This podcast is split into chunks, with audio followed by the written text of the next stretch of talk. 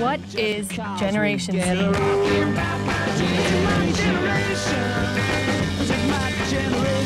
Umbria Radio Z Generation. 14.05 siamo puntuali come tutti i lunedì con l'ora del pop di Umbria Radio. Oggi con il Bartozzoli un ospite speciale, abbiamo una puntata piena piena di argomenti. Accantoniamo per un momento la guerra che comunque stiamo comunque seguendo sui profili social di di tutto un pop.fm su Instagram. Grazie a Joel Chiacchieroni che ci sta ascoltando, gli mandiamo un saluto e ovviamente potete intervenire come al solito su WhatsApp al 349 450 5242. Prima però di iniziare ad introdurre tutta la nostra lunga puntata fino alle 15, lanciamo subito la sigla. non ci sei, silenzio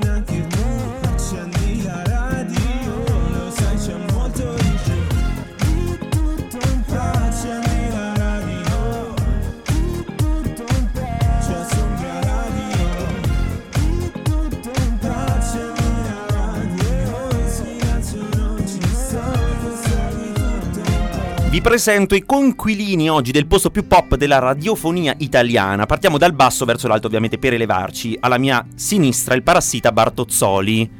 Io come sono venuto me ne vado, eh. Ma la possiamo definire opinionista? Lei che cos'è? Un, un- un salottiere? Vabbè, me ne vado. No, vabbè, come vuole, tanto oggi con questo abbinamento cromatico niente male. In regia c'è Luca Adriani, ma in principio c'è Antonio Di Caprio. Ciao Mister a Di. Caprio. Come stai Antonio? Be- benissimo. Come ti senti? Agitato. Perfetto, noi più di te. No, non è vero. Ti auguriamo un grande in bocca al lupo, però oggi dobbiamo introdurre anche la nostra perla, la nostra pietra preziosa di questa ventesima puntata che è Giorgia Bellini. Ciao a tutti, eccomi qua. Giorgia, noi siamo contentissimi di averti qua. La tua è una storia di rinascita. Hai, diciamo, incanalato tutto il dolore e la sofferenza di tanti anni, ma ne parleremo durante tutta la puntata. E l'hai trasformata in boia di vita.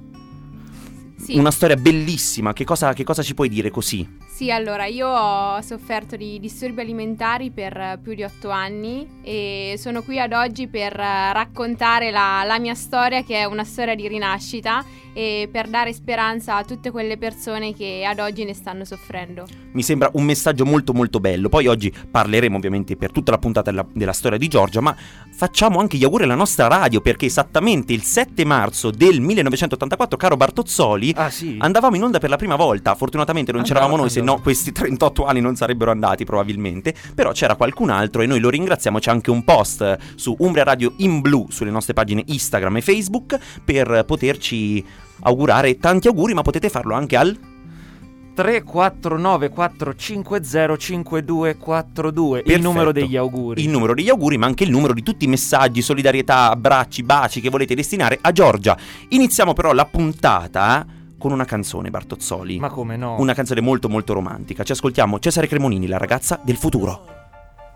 che mi indichi la strada. La ragazza del futuro. Voli su una nuvola nel cielo. Cesare Cremonini, la ragazza del futuro, con il Bartozzoli, Antonio in regia e Giorgia, la nostra ospite di oggi. Potete ascoltarci ovviamente su Umbria Radio, questo è il nostro, il nostro territorio, il nostro campo. Oggi compiamo 38 anni. Ci potete ascoltare sia in FM 92 97.2 a Perugia, 105.3 a Terni, ma anche in streaming su umbriaradio.it e potete recuperare l'episodio come tutti quelli della Z Generation anche su Spotify come podcast. Allora Giorgia, raccontiamo la tua storia. Innanzitutto a me fa molto, molto piacere averti qua, anche perché io e Giorgia dovete sapere che ci conosciamo tantissimi anni fa, oltre 10 presumo, Sì, no? Ormai saranno passati dieci anni. Esatto, penso. ci rivediamo fisicamente oggi per la prima volta per amicizie, parentele in comune, diciamo così, e la ricordo come una ragazza spontanea, solare, molto energica, come lo sono io. Dopo però la riscopro poco tempo fa perché incomincio a seguire di tutto un pop.fm appunto su Instagram e ehm, noto il profilo, clicco e vado a scoprire effettivamente una storia che non conoscevo, cioè sapevo un- a grandi linee la storia, ciò che ti, eh, ti aveva colpito in questi anni, però non sapevo questa tua storia di rinascita e mi ha molto colpito, quindi sono a maggior ragione contento di averti qua. Sì, eccomi Alessio, la prima cosa che mi colpisce che hai detto era che te non ti sei mai accorto, nonostante comunque in quegli anni in cui magari ci, ci incontravamo così, io già stavo male. E quindi questo eh, bisogna sottolinearlo perché quando si soffre di disturbi alimentari la maggior parte delle persone sono persone normopeso e quindi il dolore a volte non è evidente ad occhio nudo e il peso non è l'unico indicatore di un disturbo alimentare. La cosa che mi piace è che Giorgia, dopo parleremo meglio del tuo progetto social, comunque dà delle indicazioni, dei consigli a tutti quanti, proprio per come scoprire, come affrontare, cioè hai fatto della tua storia una vera e propria esperienza da condividere. Comunque, partiamo da lontano. Tu nasci nell'aprile del 97, sei giovanissima, ma praticamente tu ti accorgi ad un certo punto che la tua vita è come se si rompesse, no? È come se il tuo puzzle all'interiore si fosse scomposto. E c'è un episodio in particolare, ce lo vuoi raccontare? Sì, io non so se ti riferisci all'episodio quello là di quando ero a scuola. a Esatto, che mi ha molto, anni. molto colpito. Sì. Eh, ero- facevo la prima elementare, stavo afferrando il panino che mi aveva preparato mamma e a un certo punto la maestra mi disse Giorgia ma che panino grande che hai e a soli sette anni ho presi quel panino, lo rincartai e da quel momento non portai più la merenda a scuola. E questo è per dire che le parole hanno sempre un peso e bisogna sempre fare attenzione a quello che diciamo agli altri, soprattutto se gli altri sono delle persone sensibili. E in quegli anni, quando sei così piccolo, eh, diciamo che assorbi eh, così tanto il giudizio e le parole degli altri. Lorenzo, la cosa che mi colpisce di questo fatto è no, che apparentemente stiamo parlando di un evento che può sembrare così, no? banale, un qualcosa che Innocuo. capita a tutti, un innocuo, esatto, che però causa una rottura. Adesso scopriremo da Giorgia che cosa ha causato, qual è il dolore di base, però non ti fa un po' effetto Eh sì, sapere che una cosa così quotidiana può evidentemente nascondere un significato più profondo? assolutamente sì, perché ti fa capire che tante volte il significato delle parole che dici a una persona sta nella persona a cui tu le dici, non tanto in te che le dici. Mi sembra quindi- un'ottima frase, il coraggio di pesare le parole, no? Esatto. Esatto, sì, potrebbe essere per qualcuno un commento banale, no? Che dici che commento, no? E mentre in realtà bisogna vedere poi chi è che percepisce questo commento come sta. Poi la cosa che mi colpisce, citando un pezzo del tuo, de- del tuo libro, nella prefazione, eh, ricordiamo che c'è un segmento gratuito che tu puoi leggere nel libro sul tuo blog Giorgia Bellini DCA e la, la cosa che mi colpisce è che tu hai sentito a un certo punto appunto che la tua vita si fosse come rotta in, in mille pezzi e c'è un'arte particolare che è quella giapponese del kintsukoroi che riguarda praticamente nel ricucire, nel ricomporre i pezzi di una ceramica rotta utilizzando del- dei filamenti d'oro, no? costruendo un qualcosa di ancora più prezioso e questo è quello che sicuramente hai fatto della tua storia. Però in quel momento così innocuo, no? come panino, poi se ne saranno stati tanti no? di questi punti che ti hanno fatto un po' sbattere la faccia, diciamo. Sì. Cosa succedeva dentro di te? Ma guardami, questa qua è una domanda che, che ricevo spesso, cioè perché ti sei ammalata? Ma in realtà, guardami Alessio, non c'è una causa precisa e non per forza deve essere successo qualcosa, un evento particolare per, eh, per soffrire di un disturbo alimentare. Molto spesso ci si scivola lentamente, a volte senza nemmeno accorgersene. Io ho iniziato dopo questo commento a- ad avere un po' dei complessi verso le mie gambe. Iniziai a 12 anni a fare una dieta, quelle diete che troviamo purtroppo in internet dove... Un taglio totale, no? Dai Sì. Carboidrati ai dolci, mangi solamente verdure e acqua praticamente. Ti nutri Esatto. proprio di- delle cose che apparentemente ci sembrano le, le più, le più dietetiche, che poi in realtà creano uno squilibrio non solo fisico, ma soprattutto dovuto a un, dis- a un disturbo psicologico, perché ricordiamo che i disturbi del comportamento alimentare non sono dei disturbi fisici, ma sono in primis un disturbo psicologico, dopo è chiaro che c'è una conseguenza sul lato fisico. Sì. Tu racconti appunto che eh, alle medie, quando continui, no? Eh, vivi vari stacchi, diciamo, di vita, perché arrivi alle medie e ehm, praticamente si innamora di te, piaci parecchio ad un ragazzo che era il più conteso, no? Come poteva essere il Bartozzoli, lo vedi? Eh, sì. c'ha, c'ha proprio una, una, una allure particolare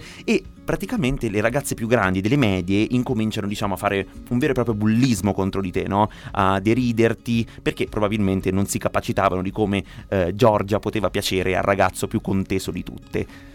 Quello è un altro esempio che vivono in parecchio, ovviamente non si giustifica perché è giusto comunque condannare tutti gli episodi, però anche lì praticamente è un pezzo che ti costruisce un puzzle di distruzione fondamentalmente. Sì, esatto. E i disturbi alimentari bisogna ricordare che non sono eh, disturbi collegati con il cibo, no? Anche se si pensa che quando si parla di disturbi alimentari si pensa che il problema sia il cibo, ma in realtà non, non è assolutamente così perché il cibo è solamente un mezzo, eh, è una conseguenza, è un sintomo di un altro problema più profondo.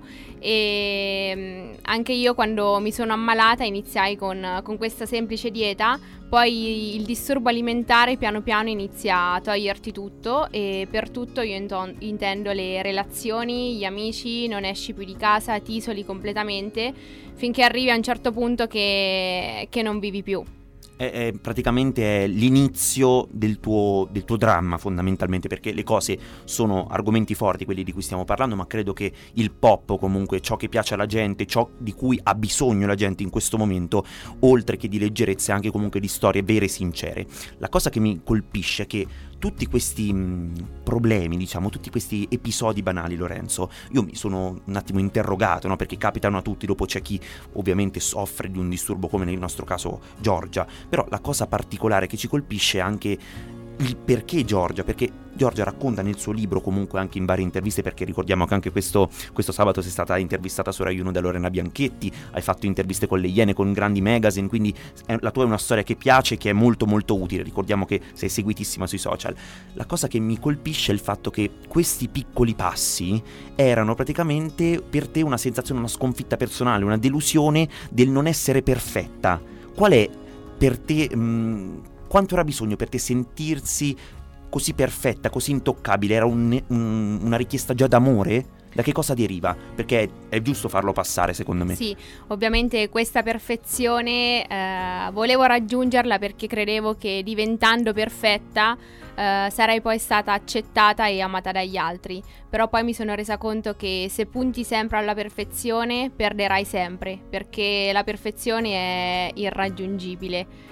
Solamente che a quell'età ero ancora troppo piccola per capirlo e quindi facevo di tutto per essere la più brava a scuola, facevo di tutto per essere la figlia perfetta e mi ero costruita questa maschera della perfezione che però non mi apparteneva e a un certo punto è crollata. Assolutamente, come tutte le maschere, nel tuo caso è crollata sicuramente in un qualcosa di molto profondo, però è bello comunque sapere come adesso ne parli, no? Ne parli con, ovviamente con un ricordo che è sicuramente sofferto, però ne parli anche con la consapevolezza di esserne uscita. Lorenzo, ti colpisce questa cosa? A me personalmente mi sta colpendo tanto questo suo modo di raccontarla con la sofferenza, però anche con una, un'accettazione.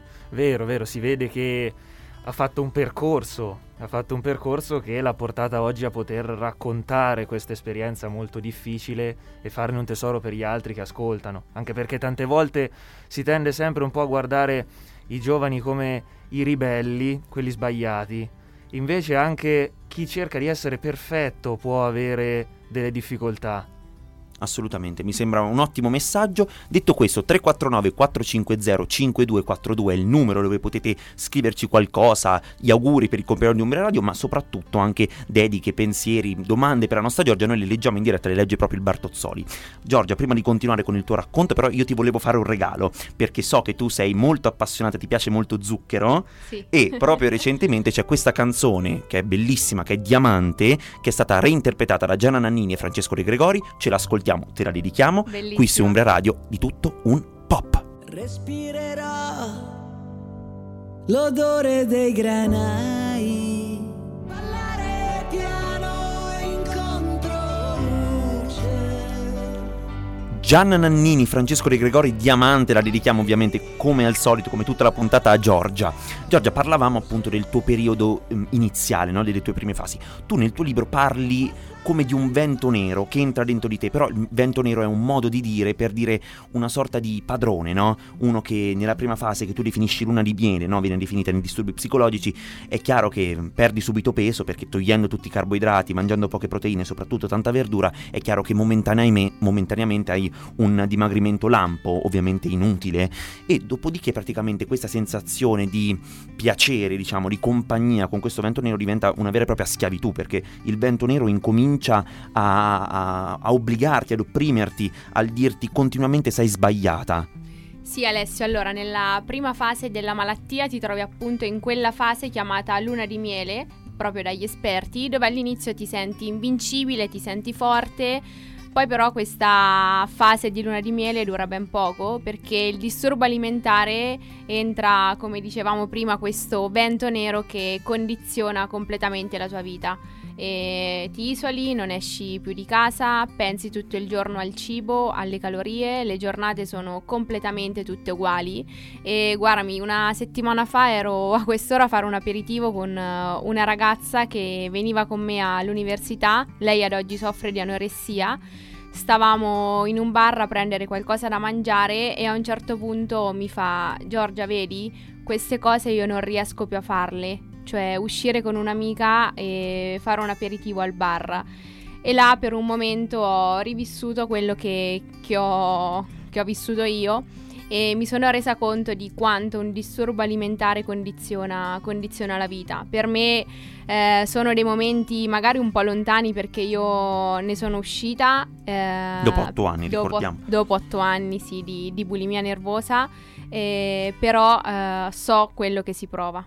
Praticamente per farlo rendere a tutti, no? Perché comunque bulimia, disturbi alimentari se ne parla tanto, ma si conoscono veramente poco le cose. Si tende a considerarlo una semplice persona che non mangia quando c'è veramente un background pazzesco dietro. Praticamente tu inizi a mangiare, ad ingurgitare anche sette volte al giorno tantissima quantità di cibo senza praticamente neanche masticarlo, come dici tu, e entri in questo loop in cui mangi e vomiti continuamente. Arriva un punto, dopo tot tempo, che ovviamente la tua famiglia se ne accorge e la prima ad accorgersi è tua nonna. E praticamente tu entri in questo, in questo periodo in cui non riesci ad uscirne fondamentalmente fino a 14 anni dove arrivi in un centro di disturbi alimentari che è molto noto a livello nazionale che è appunto a Todi ehm, proprio nella nostra Umbria a cui ci dedichiamo con Umbria Radio e è particolare perché lì praticamente tu non volevi perdere l'anno scolastico e quindi segui un percorso ambulatoriale quindi non vieni ricoverata lì da quel momento in poi quell'arrivo al centro di disturbo alimentare che poi è stata una tua scelta no?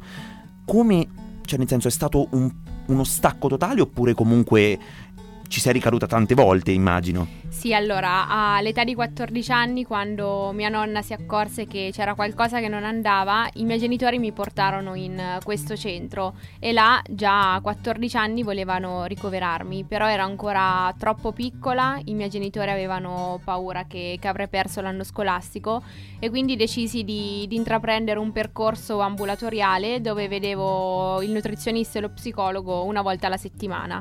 Quindi iniziai questi percorsi, duravano magari qualche mese, poi li abbandonavo. Eh, dicevo che tanto ne sarei uscita da sola, ma ovviamente non è stato così. Finché poi a un certo punto, a 18 anni, toccai veramente il limite.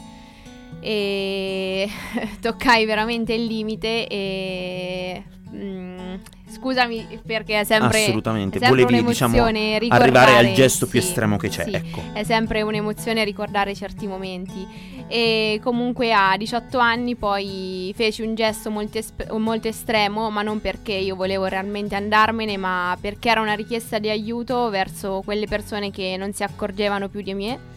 E quindi richiamai quel centro dove ero stata a 14 anni a Todi e la fui ricoverata poi per 4 mesi e piano piano c'è stata la rinascita. Poi l'altra cosa che mi colpisce dopo tra due minuti andiamo in pubblicità è il fatto che tu esteriormente davi l'idea di essere una ragazza qualsiasi, no? Perché non sei stata mai né sovrappeso né sottopeso, sempre stata normopeso. E questo è forse il fattore subdono, no Lorenzo? Poi intervien- cioè, interven- interverrai tu e eh, la cosa che mi interessa è anche il fattore psicologico che ha citato Giorgia, anche noi nel nostro piccolo con la nostra rubrica, no? Sottolineiamo sempre quanto sia importante comunque un percorso psicologico. Assolutamente, sì, sì, sì, sì. Che cosa, che cosa vedi un collegamento, un messaggio? Qual è secondo te il messaggio più importante che possiamo passare sul tema del disturbo psicologico proprio? Lo chiedo a te, ovviamente dopo lo chiedo a Giorgia.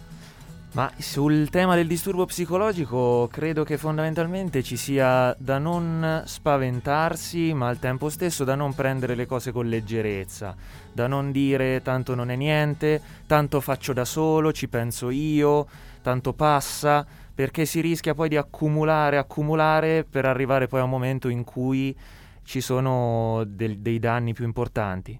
Giorgia, Sì, sì, è giusto quello che dice e comunque ancora magari c'è la concezione che chi va dallo psicologo è un matto, no? Però in realtà non è così, anzi chi va dallo psicologo secondo me è una persona forte e che ha il coraggio di affrontare le proprie debolezze e le proprie paure. e che anche onestamente la volontà di raddrizzare la propria vita, che non è un atto molto spesso di questi tempi, soprattutto tendiamo no, a lasciare tutto com'è, poi veniamo da due anni e mezzo di pandemia, adesso una guerra, quindi una situazione pesante, diciamo ci sarà il tempo che curerà, invece dobbiamo entrare nell'ottica che nessuno lo farà per noi, quindi ogni cosa che facciamo, ogni impegno in cui ci buttiamo lo possiamo gestire solamente noi, nessuno prenderà il nostro posto. Comunque abbiamo trattato questa prima parte di sofferenza perché è giusto, è una storia di sofferenza, torniamo tra pochissimo dopo il black pubblicitario e facciamo una parentesi sul compleanno di Umbrario e dopo torniamo a parlare stavolta della rinascita di Giorgia. Ci vediamo tra poco. Seconda parte di Di tutto un pop, adesso una parte un pochino più frizzantina, torniamo con la nostra solita base, sempre Lorenzo Bartozzoli, sempre Luca Adriani e Antonio Di Caprio in regia e con noi ovviamente la splendida Giorgia. Giorgia, tu segui generalmente, ascolti radio? Sì, ogni tanto sì, quando sono in macchina mi capita di ascoltarla. Assolutamente, credo che la radio è un mezzo con cui ci scontriamo, ci imbattiamo in varie vie. Tutti i giorni, anche il Bartozzoli, oggi questo abbinamento cromatico un po', un po' semaforo. Un po' semaforo, poi con il nostro tavolo di velluto verde è proprio perfetto. Grazie, grazie. I radioascoltatori non lo sapevano, quindi No, sembrava no, ma giusto. è, è giusto, de- facciamo anche denuncia sociale, facciamo anche radio verità. Allora, parliamo di radio. La cosa che mi interessa è, prima di interpellare il nostro ospite che dovrebbe essere già in collegamento, Antonio, dopo parleremo con te, è anche un esponente di vari tipi di radio, perché qui è una radio FM, andiamo in diretta sulle frequenze che già sapete, conoscete a memoria, 349 450 5242 è il nostro numero. Antonio invece è un esperente di web radio, con radiofonica, giusto Antonio? Sì, con radiofonica e web radio universitaria dove ci passano a trovare tanti studenti per entrare in questo mondo fantastico e molto vario, più di quello che, che sembra, diciamo. Noti uno stacco adesso che stai facendo esperienza sulla radio FM in diretta tra la, ovviamente ci sarà. Qual è secondo te il punto di forza della web radio e quello della radio FM? La radio FM è, è la storia e non morirà mai. La web radio invece è legatissima ai, ai nuovi mezzi di comunicazione, i contenuti sono in continua evoluzione. Diciamo che devi stare più sul pezzo e seguire quelle che sono le tendenze. La, la radio invece non cambia ed è questo il bello. Noi cerchiamo di coniugare entrambe le cose cercando di essere sempre sul pezzo ed è sul pezzo anche il nostro ospite in collegamento che è conduttore di una trasmissione qui su Umbria Radio Z Generation il mercoledì è il pioniere della Z Generation con Freak Out è ospite oggi a di tutto un pop Martino Tosti ciao Martino ci senti? Ciao ragazzi, mi sentite? Molto molto bene Sì, come ciao. stai? Ciao, bene, bene, voi come state? Noi tutto bene, abbiamo anche una meravigliosa ospite che ci ha raccontato una storia molto molto intensa, dopo racconteremo il suo periodo di rinascita, però ovviamente ti abbiamo interpellato, questa è la tua prima volta di tutto un pop, immagino starai piangendo dentro di gioia. Allora, fammi dire, fammi dire questo, io eh, ti ascolto sempre, sai quelle cose che si dicono ogni volta che uno si collega con assolutamente, no? assolutamente, tra Ti- colleghi. Ti ascolto sempre con gran piacere, poi diciamo anche che ti abbiamo scelto noi, quindi insomma è merito nostro se tu sei qua in questo momento Perfetto. e siamo contenti anche che tu sei qua.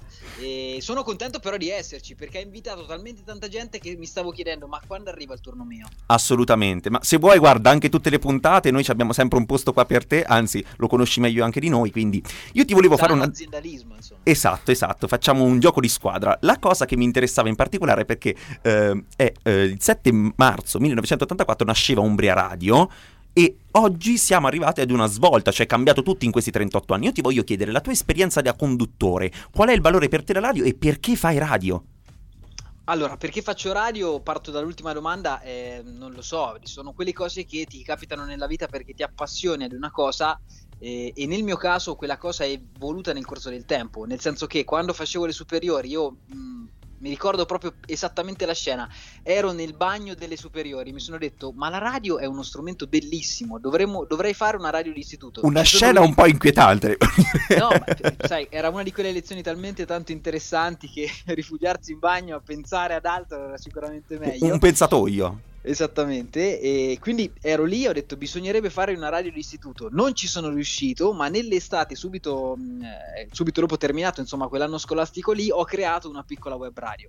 Da lì è iniziata una passione con la radio che, è, che dura, insomma, tuttora. Non è passato così tanto tempo perché non sono così vecchio, eh, però poi ho scoperto l'FM, ci sono entrato e ha anche cambiato tanto il mio modo di vedere e di fare la radio, no? Prima vedevo una radio molto divertente, molto leggera, adesso poi lavorando, insomma, facendo, facendo la copia del giornalista, cercando di fare anche il giornalista, la radio si trasforma, no? Cambia un po' forma. Ma sempre radio, è sempre quel mezzo che ti consente di avvicinarti a delle persone che non conosci, perché la gente che ti ascolta non la conosci e questa è la cosa più bella. Quindi tu hai degli amici immaginari che ti stanno ascoltando, non vedi le loro facce, ma sai che ci stanno delle orecchie che ti stanno ascoltando. Questo è bellissimo, questa è la radio. Questo forse è proprio quel brivido in più no? che ti dà Sì, la radio in sì, diretta. Poi fondi insieme, fondi diciamo, sei tra i creatori, insieme anche a Luca, no? di questo progetto della Z Generation. Sì. Con che spirito l'hai creato? Te lo chiedo da facente parte, così lo possiamo trasmettere anche a tutte le persone che ci stanno ascoltando. Da che cosa nasce questa esigenza di fare una fascia giovane? Vedevi prima una rappresentanza giovane in radio? Perché ho questa tendenza che molto spesso, sia in radio, mm, per non parlare della televisione, si parla, mm, realmente si tende, diciamo, che il conduttore più anziano parla dei giovani, che è una cosa secondo me tremenda, perché non si parla ad una generazione co- mm, così diversa dalla propria. Qual è lo spirito con cui hai creato questo progetto? Allora, 38 anni della radio sono tanti, partiamo da questo presupposto che ci fa avere il primato di essere una delle prime radio libere, questo è bellissimo, ok? Perché le grandi radio che ci stanno in giro non, hanno, non sono tutte quante così tanto longeve. E nel corso di questi te- 38 anni Umbria Radio ha sempre fatto qualcosa per i giovani, cioè io voglio ricordare perché sicuramente qualcuno che è in ascolto della vecchia leva si ricorderà, una volta c'era Radiazione all'interno di Umbria Radio, che era una sorta di Z Generation, però rapportata a quegli anni lì, quindi insomma gli anni 90-2000. Quando siamo arrivati io e Luca Adriani facevamo entrambi no, due programmi diversi, ma eh, due programmi un pochino più giovanili, e ci piaceva però dar voce di più ai conduttori giovani, perché come dici tu, non si può parlare di giovani senza interpellarli, è giusto dare uno spazio ai giovani e quindi nel nostro piccolo abbiamo creato piccolo, eh, questa piccola ora quotidiana dedicata ai giovani, condotta dai giovani. Assolutamente, che poi è un'esperienza di grande successo, modestamente, con tutti i format, da lunedì di tutto un pop, martedì Saggio del Villaggio, tu con Freak Out, mercoledì, giovedì Bounce 8 FM, eh, venerdì purtroppo c'è Luca con Sunflowers, sabato c'è Marta Calzoni con la sua sala d'aspetto e poi la domenica ci sono i DJ in rotazione, no? Ho detto tutto bene, non mi sono dimenticato Esattamente, tutto corretto, tutto corretto. Allora, la Z Generation, tutti i programmi, l'abbiamo detto prima, vanno anche in podcast. Io coglierei, inter- cioè interpellando anche Lorenzo e Antonio, per parlare un so, del, del podcast, di questa nuova formula no, di fruizione. Cosa ne pensi del podcast, Lorenzo, in sé per sé? È un qualcosa che dà valore, aggiunge un qualcosa in più, permette di intercettare un pubblico anche diverso dalla radio FM, un po' come la serie streaming o l'evento TV in streaming non guardato in diretta? Oppure è un qualcosa che toglie, con non aggiunge niente, insomma? No, secondo me aggiunge, devo dire che personalmente non sono un grande fruitore dei podcast, ma riconosco che nel caso della radio permettono di aprirsi a un pubblico che magari clicca più facilmente sul link che sul bottone della radio, per cui è un'arma in più secondo me. Assolutamente, permette quindi un, un- un lanciarsi anche oltre il pubblico solito della radio. Antonio, Eh, anche io ho lo stesso problema, cioè ho iniziato prima a farli i podcast e poi ad ascoltarli, eh, cosa che non si deve fare assolutamente, lo sconsigliamo ai nostri ascoltatori. perfetto. Martino, salvaci da questa situazione. Non dirò anch'io penso la stessa cosa, dico qualcosa di diverso. Eh, allora, guarda, io penso questo, il podcast è sostanzialmente una piccola radio che non ha tempo, però la grande differenza con la radio è questa, che non ha i tempi di esecuzione, perché tu puoi fare un podcast che dura 7 ore se c'è qualche coraggioso che poi l'ascolta, a differenza della radio, no? Chiaramente, perché non ci sono dei tempi tecnici per la realizzazione.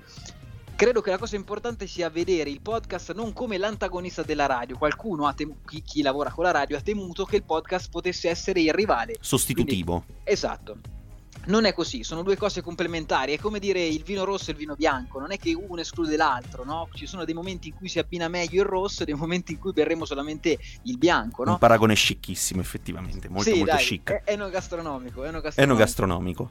Quindi secondo me la forza del podcast è questo qui, che arriva dove la radio non può arrivare, perché quando tu sei eh, in macchina e accendi la radio a caso perché vuoi sentire un po' di musica, ti piace la radio. Però se stai facendo una determinata cosa che hai bisogno di un accompagnamento ben preciso, di una notizia, di una lettura della giornata da un punto di vista giornalistico, oppure per esempio anche semplicemente di una lettura più leggera di alcuni argomenti, no? penso ai grandi podcast che stanno andando adesso su Spotify, si parla un po' di tutto, no? Da Muschio Selvaggio a vari altri, comunque a podcast più impegnati come le ricerche, le lezioni di Alessandro Barbero. Poi, chiaramente, in queste settimane vanno molto di moda i podcast tipo Stories di Cecilia Sala o comunque podcast. Cioè, i podcast sono un po' lo specchio della realtà, no? In classifica fino a poco tempo fa c'era Muschio Selvaggio ai primi posti, adesso è quasi fuori dalla top 10 o comunque negli ultimi posti della top 10, mentre si predilige una notizia informata, eh, mi viene in mente anche The Essential di Niaceran con Will. Grazie Bravo, mille Martino per il tuo intervento, questa tua spiegazione, questo tuo mm, omaggio ai 38 anni di Umbra Radio. Grazie mille per essere stato con noi.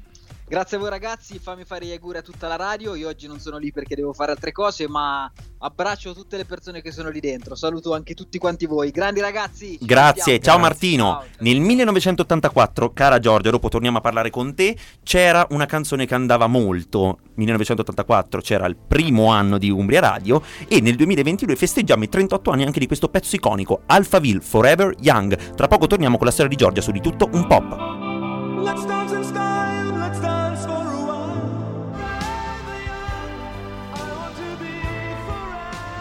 forever young. Alphaville con Lorenzo Bartozzoli, ma soprattutto con Giorgia, senza nulla togliere a Bartozzoli, però io mi dedico da quest'altra parte. Allora Giorgia, abbiamo parlato del tuo periodo oscuro, no? Del eh, anche arrivare a dei gesti molto brutti solamente da pensare, figuriamoci da fare, come dicevi tu, era una richiesta d'attenzione. La cosa che mi interessa però è anche il periodo della rinascita, perché io vorrei capire, in un momento così, no? Quando hai detto io sono entrata e uscita allo psicologo, ci sono ricascata, ricaduta, ritirata su tante volte, com'è che ci si rialza su definitivamente? Nel senso, tu adesso che ne sei uscita e lo puoi dire fieramente, noi siamo contenti di essere voce per te di questa cosa. Come, come- come ti senti? Hai paura di ricadere effettivamente? Ti senti che è un qualcosa di definitivo? Mi rendo conto che è una domanda delicata, però credo sia anche una cosa particolare da far capire, no? Perché come ci si rende conto che questa è la volta buona?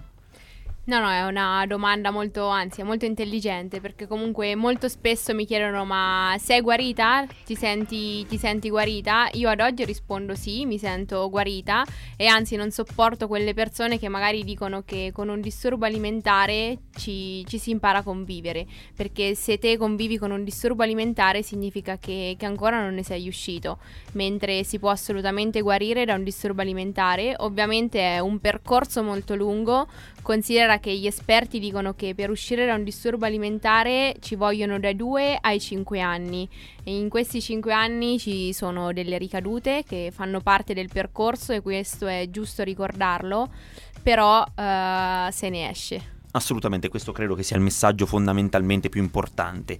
L'altra cosa che mi interessa è capire, perché finora l'abbiamo vista dalla tua prospettiva, le altre persone che ti hanno circondato, penso alla tua famiglia, penso agli amici, tua nonna e tuo nonno a cui hai dedicato il libro. Quindi eh, questo è molto, molto Sì. interessante, un passaggio molto romantico, devo dire. Come ti hanno aiutato? Sono state le figure che eh, ti sono state vicino? Hai vissuto, mi viene in mente per esempio dal punto di vista delle amicizie, ci sono amici che ti porti tuttora dietro e che ti hanno sempre supportato? Allora, sì, intanto rispondo alla prima domanda sulla famiglia. La famiglia eh, svolge un ruolo fondamentale quando la ragazza o il ragazzo, perché anche i maschi ne soffrono, eh, soffre di un disturbo alimentare e si ha bisogno di genitori coraggiosi che non si tirano indietro e, e che anzi prendono per mano il figlio e lo aiutano nel suo percorso di cura. I miei genitori, diciamo che sono stati dei genitori forse poco coraggiosi e forse anche poco informati e anche loro forse basavano il mio dolore in base al peso. Anche perché, scusami se ti interrompo, immagino che però non è proprio facile stare vicino Sì. comunque a delle persone perché comunque ehm, si ha sempre paura di quello che si dice. Infatti la cosa che ti volevo chiedere è il dubbio, cioè più che dubbio una domanda, una curiosità.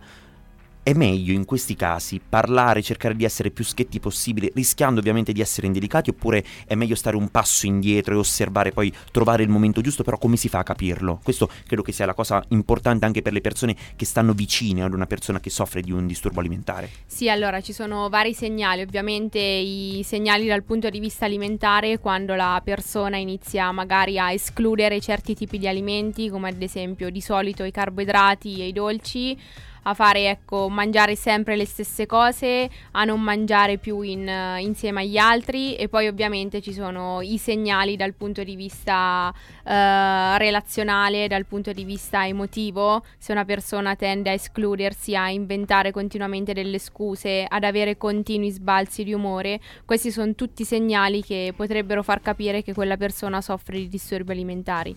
Parlando al telefono con Giorgia questo weekend, Lorenzo, ci Mhm. siamo accorti che effettivamente io ho posto una, un- diciamo, un- una domanda, comunque un'osservazione che avevo letto su qualche giornale, su qualche sito, riguardo al fatto che durante il periodo Covid, oltre che i disturbi psicologici di cui parliamo già con la nostra rubrica, insieme a Miriam, le mille pare, ehm, però c'è anche un aumento di quelli che sono i disturbi alimentari di circa il 30%, un fattore un fattore molto molto alto, soprattutto anche sui ragazzi giovani maschi, perché generalmente si tende ad associare questo tipo di disturbo solamente al lato femminile, invece è un qualcosa che riguarda tutte le persone e purtroppo anche i maschi, oltre che le femmine. La cosa che non so se ti interessa, credo di sì perché credo sia un fattore molto importante. Qual è Giorgia? Io immagino, no, per scrivere un libro e ripercorrere, ricordiamo che tra l'altro il libro si chiama Nata due volte, una storia di rinascita, è scritto appunto da Giorgia Bellini che è ospite qui con noi oggi ed è acquistabile su Amazon sia in versione ebook che in versione cartacea con spedizione gratuita. Sì. Mi sono studiata per bene, eh, visto. La cosa mh, che mi interessava, quanto dolore ci vuole, quanto, quanta freddezza anche se c'è e quanta intensità, quanto può essere veramente doloroso e angosciante per la persona che lo scrive come nel tuo caso, ripercorrere tutta la storia e soprattutto i momenti di dolore. Beh, è stato molto doloroso, molto emozionante, anche perché comunque io fino a un po' di tempo fa non ne parlavo con nessuno se non ovviamente con le persone più vicino, perché comunque si tende a- ad avere vergogna, mentre sul libro sottolineo che non bisogna avere vergogna perché non c'è nulla di cui vergognarsi, ammalarsi non è una scelta e può succedere a chiunque. E è stato sì molto emozionante ripercorrere certi momenti, però alla fine è, è un lieto fine, è una storia che, che finisce bene, quindi... Come le favole più belle, Sì. dai. Ricordiamo tra l'altro che, lo abbiamo già detto prima, il libro è dedicato, questa è una cosa poeticissima, a Anna e Raniero che sono i tuoi nonni. La tua stessa nonna Anna è proprio per te stata la nonna che ha capito per primo che c'era qualcosa che non andava in te, la stessa nonna che ti metteva i cioccolatini sul cassetto Sì. quando dormivate insieme. E che sentimento provi oggi per tua nonna? Io penso sia stata la prima persona che ha riconosciuto questa cosa, forse un legame speciale, come dice anche lei. Sì, nonna è il mio punto di riferimento e ogni volta, ancora ad oggi, nonostante la, la sua età, se ho qualsiasi tipo di problema vado da lei e ne parlo con lei e ha sempre la risposta pronta. Durante il lockdown, dopo decidi di aprire un profilo social, anche un po' per scherzo, no? Tra virgolette, che poi non si può parlare di scherzo, però così per, per fare qualcosa per riempire il tempo, forse. E su questo social tu ti ci butti a capofitto, il tuo profilo è Giorgia Bellini, trattino basso, DCA, hai 30.000 follower, una cosa spaventosa, però è un profilo atipico perché non è un profilo di una persona che si mostra sempre al meglio, no? Noi siamo abituati, come il Bartozzoli, il profilo del Bartozzoli, sempre, sempre in tiro, sempre con l'addominale in vista, però effettivamente il tuo profilo è totalmente un'altra cosa, nel senso nel tuo profilo si dà spazio alla verità, cruda, dura, pura che sia. È un profilo vero sotto Sì, tutti sì, i punti di vista. Non, non voglio fare l'influencer assolutamente, ma nel mio profilo racconto la mia storia perché credo che una testimonianza come la mia possa dare una grande speranza alle persone che soffrono di disturbi alimentari perché la speranza secondo me può essere in grado di, di vincere la paura. Se te sai che una persona ha passato il tuo stesso dolore, prima di tutto ti senti compresa e poi se sai che esiste una via d'uscita, secondo me ce la metti tutta per farcela anche te. Tra un secondo parliamo, approfondiamo meglio ancora questo tuo aspetto social. Bartozzoli, oggi che giorno è? Oggi è lunedì Giorno? Numero? 7, Domani? è l'8. Quindi intanto facciamo tanti auguri per la festa della donna a Ah. Giorgia. Però il 4 marzo è iconica come data perché Lucio Dalla cantava questa canzone famosissima 4 marzo 1943 ce l'ascoltiamo la versione di Francesco De Gregori a 10 anni dalla sua scomparsa Dice che era un bell'uomo e veniva dal mare. 4 marzo 1943 in una versione live del 2016 di Francesco De Gregori. Oggi tutto de, de Gregoriani. Però la canzone di Lucio Dalla scomparso 10 anni fa la sua ultima apparizione in pubblico fu in un Sanremo del 2012 dove diri- mh, dirigeva l'orchestra e cantava faceva dei cori però cantava in realtà come esponente Pier Davide Carone uscito da Amici con una canzone molto bella che si chiamava Nani. Abbiamo questi ultimi 5 minuti per continuare a parlare del, proble- eh, del problema del progetto social. Non so se è un problema. Di Giorgia. Allora Giorgia, tu nel tuo profilo praticamente fai questi slideshow, questi post, eh, carillon come si dicono, dove praticamente mostri generalmente una domanda e una risposta. Nelle tue storie crei sempre questi box per rispondere alle domande, quindi un rapporto molto molto diretto. Poi partecipi a trasmissioni, ad interviste come in questa, infatti ti ringraziamo immensamente per essere qua. E l'altra cosa è che partecipi molto interessante anche nelle scuole, nell'assemblea d'istituto, perché come dici tu è importante eh, diciamo fare un'informazione e eh, classificare, dare un nome a quei disturbi anche in un contesto dove si apprende in teoria la vita che è la scuola. Sì, eh, la scuola come la famiglia svolge un ruolo importantissimo e purtroppo è un problema questo dei disturbi alimentari molto molto attuale e ogni volta che mi capita di, di raccontare la mia storia, la mia esperienza in un'assemblea eh, ricevo poi in, in, Instagram tantissimi messaggi di, di ragazze che, che, mi chiedono aiuto e molto spesso mi dicono che non riescono a parlarne con nessuno e quindi qua mi fa capire di quanto invece c'è bisogno che queste persone vengano ascoltate. Assolutamente, poi credo che questo filo diretto, no? Queste, questa possibilità di interagire, poi Giorgia risponde immediatamente, assolutamente, io ne ho prova in questi giorni eh, su Instagram, è sempre molto focalizzata su questo, però ci raccontavi che comunque nel frattempo fai anche un impegno universitario nelle scienze dell'alimentazione, no? Sì. Io studio scienze dell'alimentazione anche se il mio obiettivo, diciamo, non è diventare nutrizionista, ma è creare un servizio vero e proprio per le persone che soffrono di disturbi alimentari. Questa è, è la mia missione.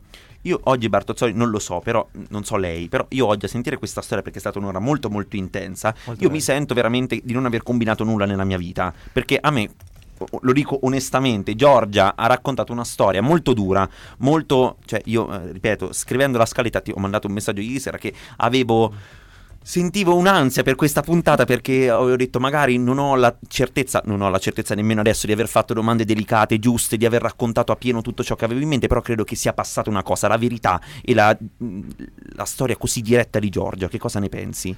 Ma quando uno queste esperienze le vive in prima persona, poi le racconta, si sente che sono vere, che sono autentiche, quindi sicuramente è stato così.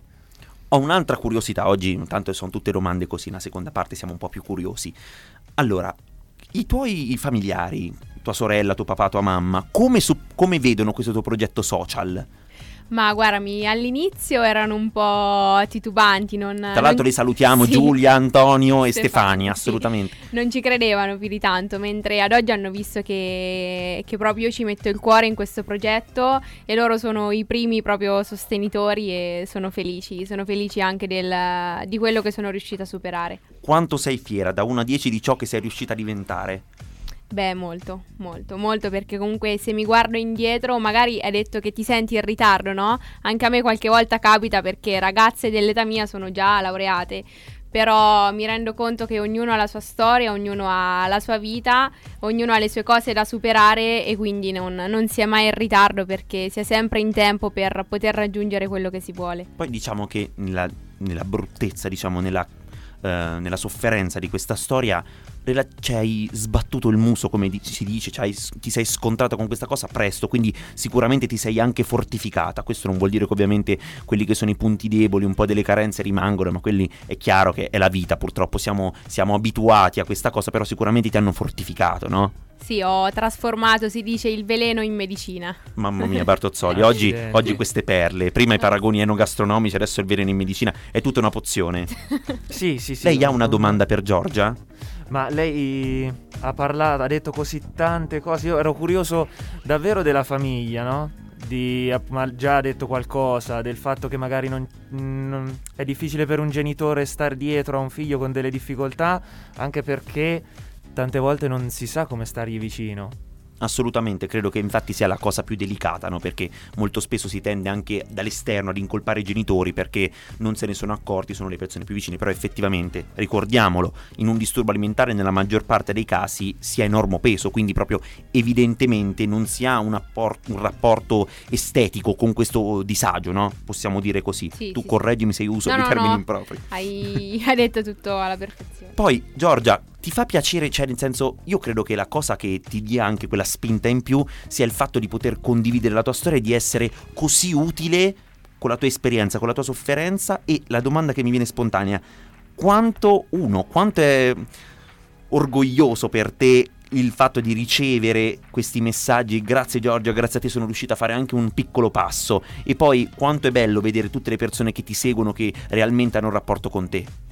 Tantissimo perché se so di, di fare del bene agli altri mi sento meglio anche con me stessa. E sapere che una ragazza grazie a me ha chiesto aiuto ne sono felice. È una grande soddisfazione. Giorgio, ti è piaciuta questa intervista radio? Tantissimo, tantissimo e sei stato grandissimo. Grazie, grazie. Sei stata bene? Molto. Tornerai a trovarci, Sì, ovviamente. assolutamente. Ah, perfetto. Abbiamo un'altra Molto ospite, ce la siamo. molto bene. la ripresenteremo, quindi abbiamo un ospite in meno da pensare. Ne approfitto in questi 40 secondi per ricordare quello che sarà il piano, perché me lo sono studiato per la prima volta, ho fatto una scaletta in anticipo di quelli che saranno i nostri ospiti di marzo, perché nella prossima puntata Bartozzoli ci verrà a trovare una band punk e eh, ha di tutto un pop già fa ridere. Poi il 21 verranno dei ragazzi, parlando di podcast, dei Gali Talks, che è una scuola di Galilei appunto a Perugia, e eh, fanno un podcast. E tra l'altro volevo ringraziare purtroppo lei, Antonio, che è stato bravissimo in regia. Bravo Antonio.